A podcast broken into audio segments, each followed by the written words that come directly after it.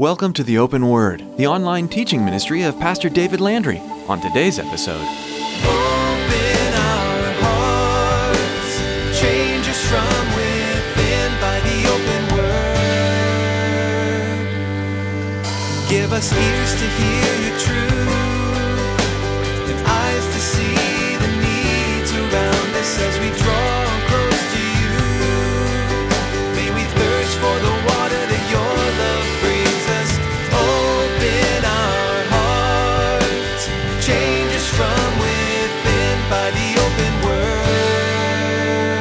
Suddenly now the Holy Spirit stopped them from it.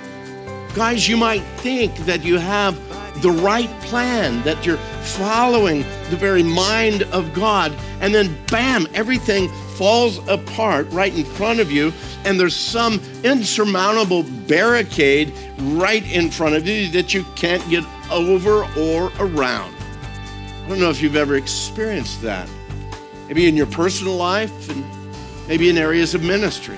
As Christians, we live to do the will of God and what He calls us to do. We know that He has promised great rewards for following Him to the end, and we get excited about the places He'll take us.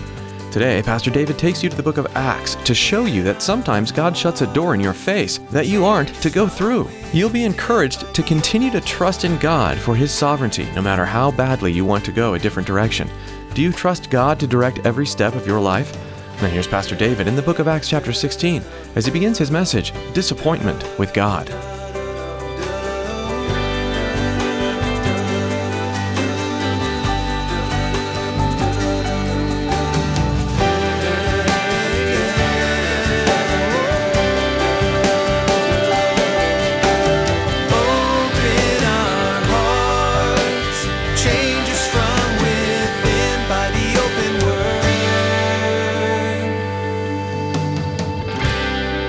We're in the book of Acts. We are now in chapter 16. We've been working through the book of Acts now for a while, chapter by chapter, verse by verse. We are now in chapter 16. If you were with us last week and the previous week, you know that a division has occurred within this missionary team of Barnabas and Paul. They uh, got into a bit of a contention, a very strong, a sharp contention, Luke says, over the issue of bringing the young man John Mark on a second missionary trip. Well, after they had gone their separate ways, Barnabas one direction, Paul the other. Actually, Barnabas takes with him John Mark. They travel to the island of Cyprus, which is actually the home country or the hometown of Barnabas. They travel to Cyprus, the hometown of Barnabas, while Paul now picks up another missionary companion to travel with him, man by the name of Silas. And they go to Syria and Cilicia, as Luke tells us there at the end of chapter 15, strengthening the churches. So, from this point on in the book of Acts, we really don't hear any more about Barnabas. Uh, we really don't hear any more about John Mark at all. And it's not that they went against God's will. Some people say, well, there was this disagreement between these two brothers, and Barnabas picked the wrong choice. He went the wrong direction. I don't believe that that's the case.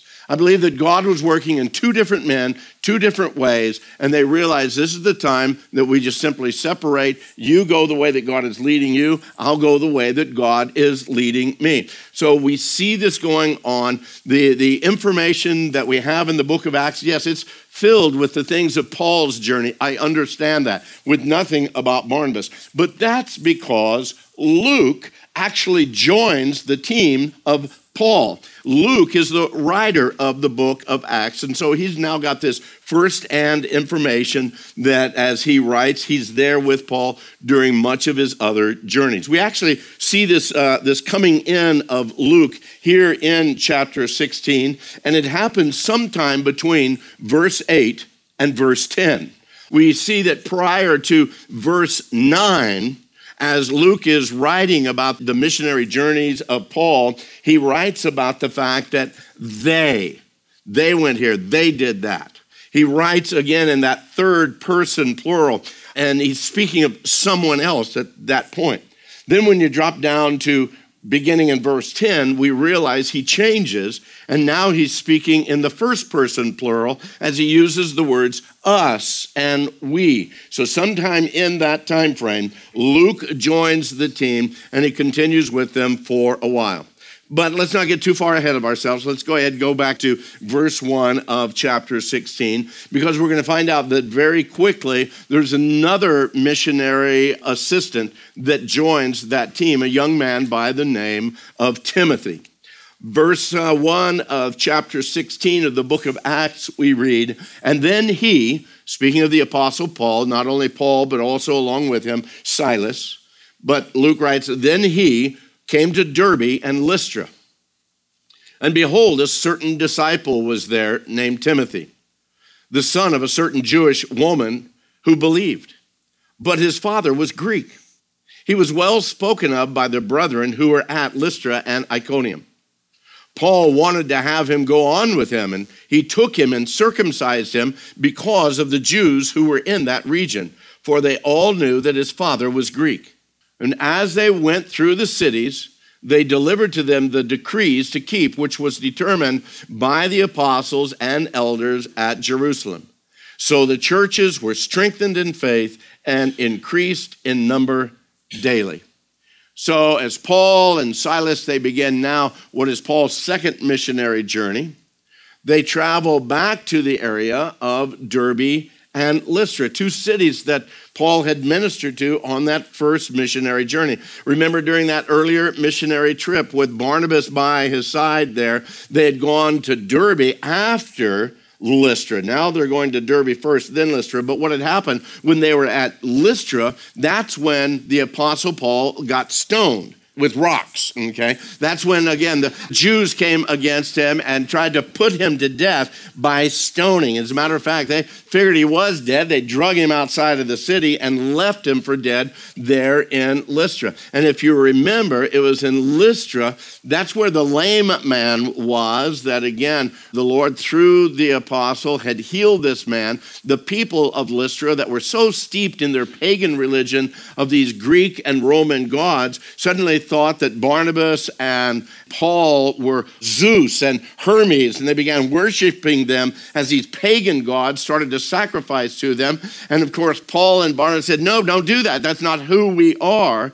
And at about that time, also these Jews came up from Antioch who had been giving them a hard time anyway, and they again persuaded the people against Paul and Barnabas. That's when the people grabbed Paul, took him out of the city, and stoned him, leaving him for dead. Now, as bad of a reception as Paul had received that first time that he went to Lystra, it still didn't deter him from on the second missionary journey to go back to Lystra, to go back and start ministering to the people of that city. I don't know about you, but if I was in a town and they tried to execute me, I'm not sure I would be really quick to go back there or not. But then Paul wasn't being led by the flesh, he was being led by the Spirit. And some had heard the word that Paul had preached, some had believed and become Christians at that point. So now he's going back to minister to those. This city that is so immersed in paganism and all of this Greek and Roman culture, and yet Paul goes back there. And while he's there in Lystra, that's when he comes in contact with this young man by the name of Timothy. Now, Luke kind of gives us a short biography of Timothy in the first three verses or so. So, some of the things that we learn about this young man. And in verse one, we realize he is now a disciple of the Lord Jesus Christ. When and how that happened, did it happen while Paul was there or after that? We don't know for sure. But he is now a disciple of the Lord Jesus Christ. We also find out that his mother was a Jew who is now a believer. She had come to a saving knowledge of Christ herself. We also find out in verse 1 that his mom, sometime earlier on in her life, she had gone against her Jewish heritage. She had gone against her upbringing, and looks like she had probably married a pagan, a Greek. Uh, Greek was the father of Timothy. And from that, we can kind of assume the fact that Timothy was probably raised in a divided religious belief home, a home with two different directions the Jewish belief and this pagan belief. And whether, again, his mom had backed down from her Judaism or not, we don't know for sure. But one thing we also find out is that Timothy himself had not been circumcised according to the Jewish law and tradition. But we do know now that he is a believer. Verse 2 tells us that in the strength of his faith in Christ, he is well known of good reputation, both in his city, in Lystra, and also in the neighboring city of Iconium. So here's this young man, and he is going to become a very trusted companion of the Apostle Paul. We're going to see him all through the rest of the ministry of Paul. As a matter of fact, Paul writes about him a lot about the impact of Timothy, their relationship together. He writes to the church in Corinth in 1 Corinthians chapter 4. Paul refers to him as my beloved son. In Timothy, as he's writing to Timothy himself in 1 Timothy chapter 2, Paul calls Timothy my own son in the faith. It's passages like these that lead a lot of people to believe that, well, maybe Paul was the one that led him to Christ. But I believe more than anything, the fact that we don't read much more about his father, who was Greek, Perhaps his father either passed away or somehow left and was not on the scene anymore. And it became this deal of this older man walking with this younger man, and he takes on that position, that admiration, that support as a father to a son. We see that within their relationship. Whatever the case, by the time Paul makes contact with him here in chapter 16, Timothy is considered to be a disciple of the Lord and he's well thought of by his peers. Undoubtedly, there had been some spiritual growth in the young man's life, and Paul points again to that impact, that growth in his life. And actually, he gives credit to Timothy's mother and his grandmother. It'd be a great Mother's Day message, wouldn't it, ladies? But that's not where we're going. Uh, but the truth is, Paul writes to Timothy in 2 Timothy about the genuineness of the faith that's in him, which was also in his grandmother Lois and within his mother Eunice. So these two women had poured into his life in a powerful way.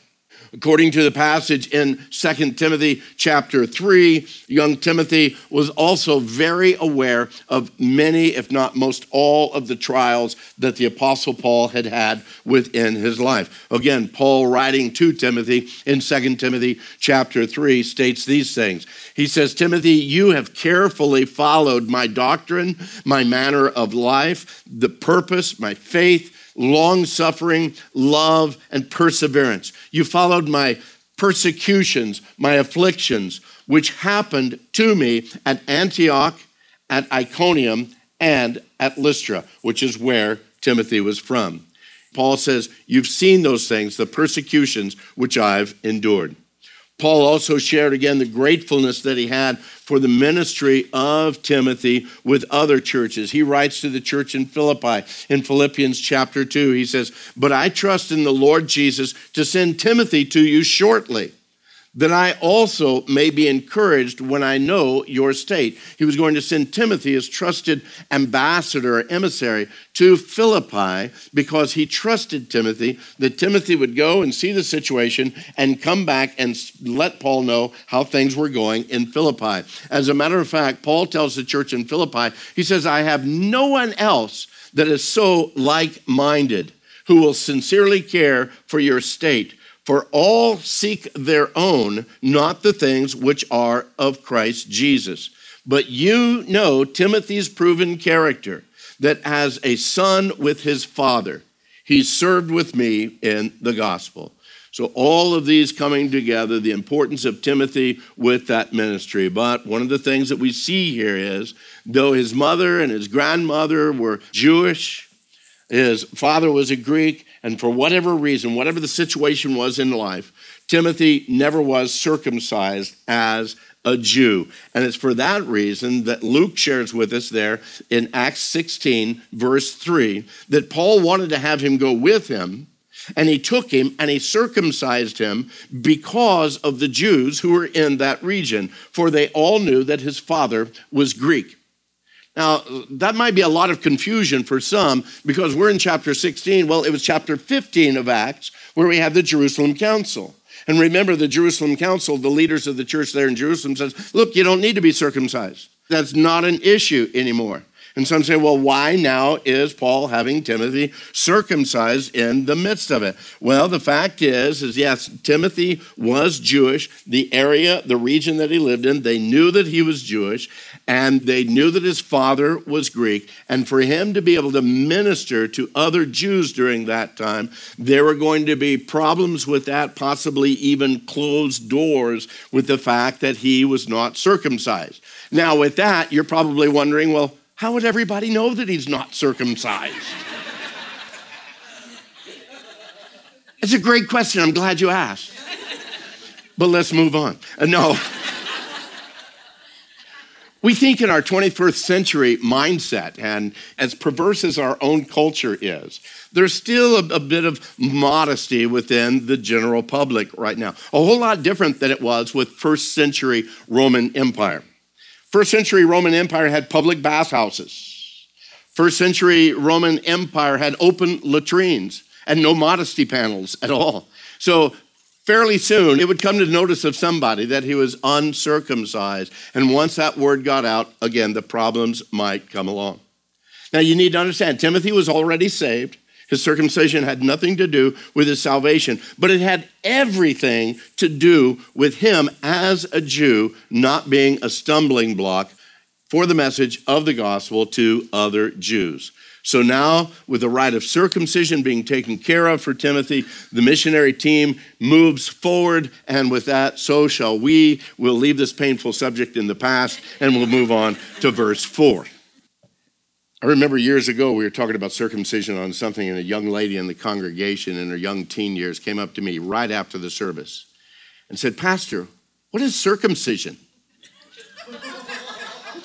I said, Talk to your mother. Talk to your mother. Happy Mother's Day. Yeah.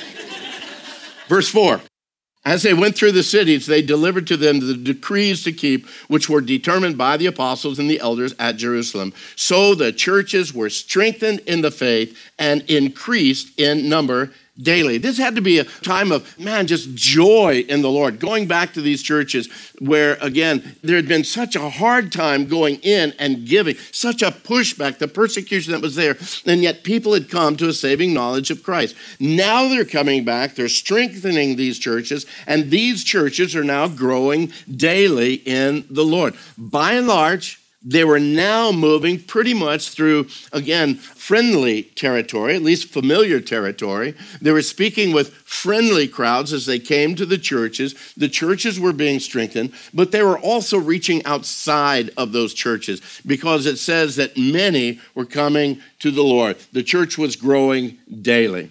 Now, as we move on, this next portion of scripture actually has a bit of peculiarity about it. It deals with believing that you have the mind of God, moving forward, and then your way being blocked. And the Holy Spirit Himself blocking what you believe God is calling you to do. When you honestly commit your way to the Lord, you ask Him to direct your path. Have you ever found times in your life where He actually begins to block your way? He's directing, and then suddenly, bam, a roadblock, a barricade comes in the way of what you thought that God was leading you toward. Let's look at how the Apostle Paul handled this situation. Look with me beginning in verse 6. Now, when they, that's the missionary team, had gone through Phrygia and the region of Galatia, they were, what does your version say, church? They were forbidden by the Holy Spirit to preach the word in Asia. And after they had come to Mysia, they tried to go into Bithynia. But what does it say? The Spirit did not permit them. So, passing by Mysia, they came down to Troas. First of all, that first region, Phrygia and Galatia, now that's two major regions in the country that we now know of as Turkey, okay? And as Paul and Silas and Timothy began uh, ministering to the churches there, uh, they're being led by the Holy Spirit. There's no doubt that God had given Paul, or Paul believed that God had given him at least a certain plan of where and when they ought to be going, what they ought to be speaking. Undoubtedly, he had submitted those plans to the Lord. He fully understood again the words of the writer of Proverbs when in Proverbs 16 we read the words that a man's heart plans his ways, but the Lord directs his steps. Because suddenly, the plans that he thought were right were somehow blocked. Somehow, and in some way, and Luke doesn't tell us how, but somehow the Holy Spirit brought a blockade against the plans of Paul, not allowing him to do apparently what he felt that God was calling him to do. He wanted to go up into Asia and proclaim the gospel. What a great thing to proclaim the gospel up in that area. But suddenly now the Holy Spirit stopped them from it. Guys, you might think that you have the right plan, that you're following the very mind of God, and then bam, everything falls apart right in front of you, and there's some insurmountable barricade right in front of you that you can't get over or around. I don't know if you've ever experienced that maybe in your personal life and maybe in areas of ministry. I've had multiple times in my life, both personally and in ministry. And I wish I could tell you that when that happened, when that blockade came, that stop came, that I was able to simply sit back and say, Well, Lord, apparently that's not where you wanted me to go. So I'll just kind of hang out till you show me where you want to go. But more than that, I was actually more like that kid in the grocery store you know the kid in the grocery store that asks his mom for a piece of candy? And mom says, No, you don't need any candy. It'll rot your teeth out. And you start kicking and screaming and crying and hollering, But I want that candy. I want that candy. And your mom knows better for you. She said, No, you cannot have it. And you keep screaming. That's more like what I was. Wondering why my mom didn't love me enough to give me the candy wondering why suddenly God stopped moving in my life and won't let this go the way that I think it ought to go. Have you ever been there? I think probably many of us, if not most of us, have felt God moving in one direction, various and assorted times in our lives, and then suddenly a blockade comes. But here, you need to understand it's not that what you're wanting to do or the direction that you're going is something bad. No, that's a whole nother issue. No, what I'm talking about is when you feel the Lord is directing you and you begin moving in that direction, and suddenly the door slams shut hard and loud. I'm not going to bore you with all the times that that happened in my life or in the ministry, but I've got to tell you that every day I am so glad that the Lord said no with a very hard, slammed door in a particular situation. And then, sovereignly, by his hand, he actually led me to the woman that he had chosen for me for my whole life. The woman that I believe, since the very foundations of the world, he determined to put in my life as my wife. Now, for a season, I thought it was another young woman. And I pursued that young woman very hard. And bam, the door was shut in my face. And I had no idea why. But then God, through a series of steps, took me to a place where I would have never have met her. And yet, through God's hand, He brought Tot and I together.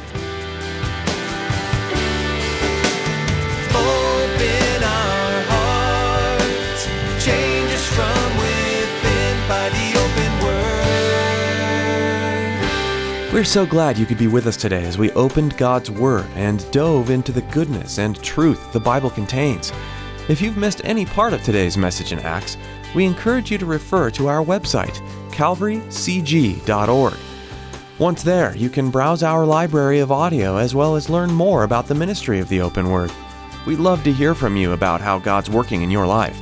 Please give us a call at 520 836 9676.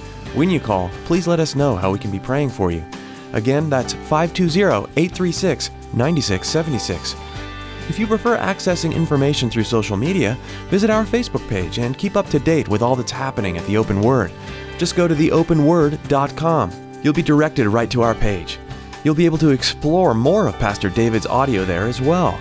As our time comes to a close today, Pastor David has a quick word of encouragement to share with you. Hey, thanks, Chris. Any time you spend in God's Word is valuable, and I'd like to encourage you to do it as often as possible. By diving deeper into the Scripture and letting it saturate your heart and mind, you'll be ready to take on your day as well as be prepared when the enemy attacks. If you're not sure where to start, you can begin by reading today's passage again. Or simply let your Bible fall open. If your heart is open to the Holy Spirit's direction, you can't go wrong. Hey, thanks for tuning in today. And I hope you'll join me again next time on The Open Word.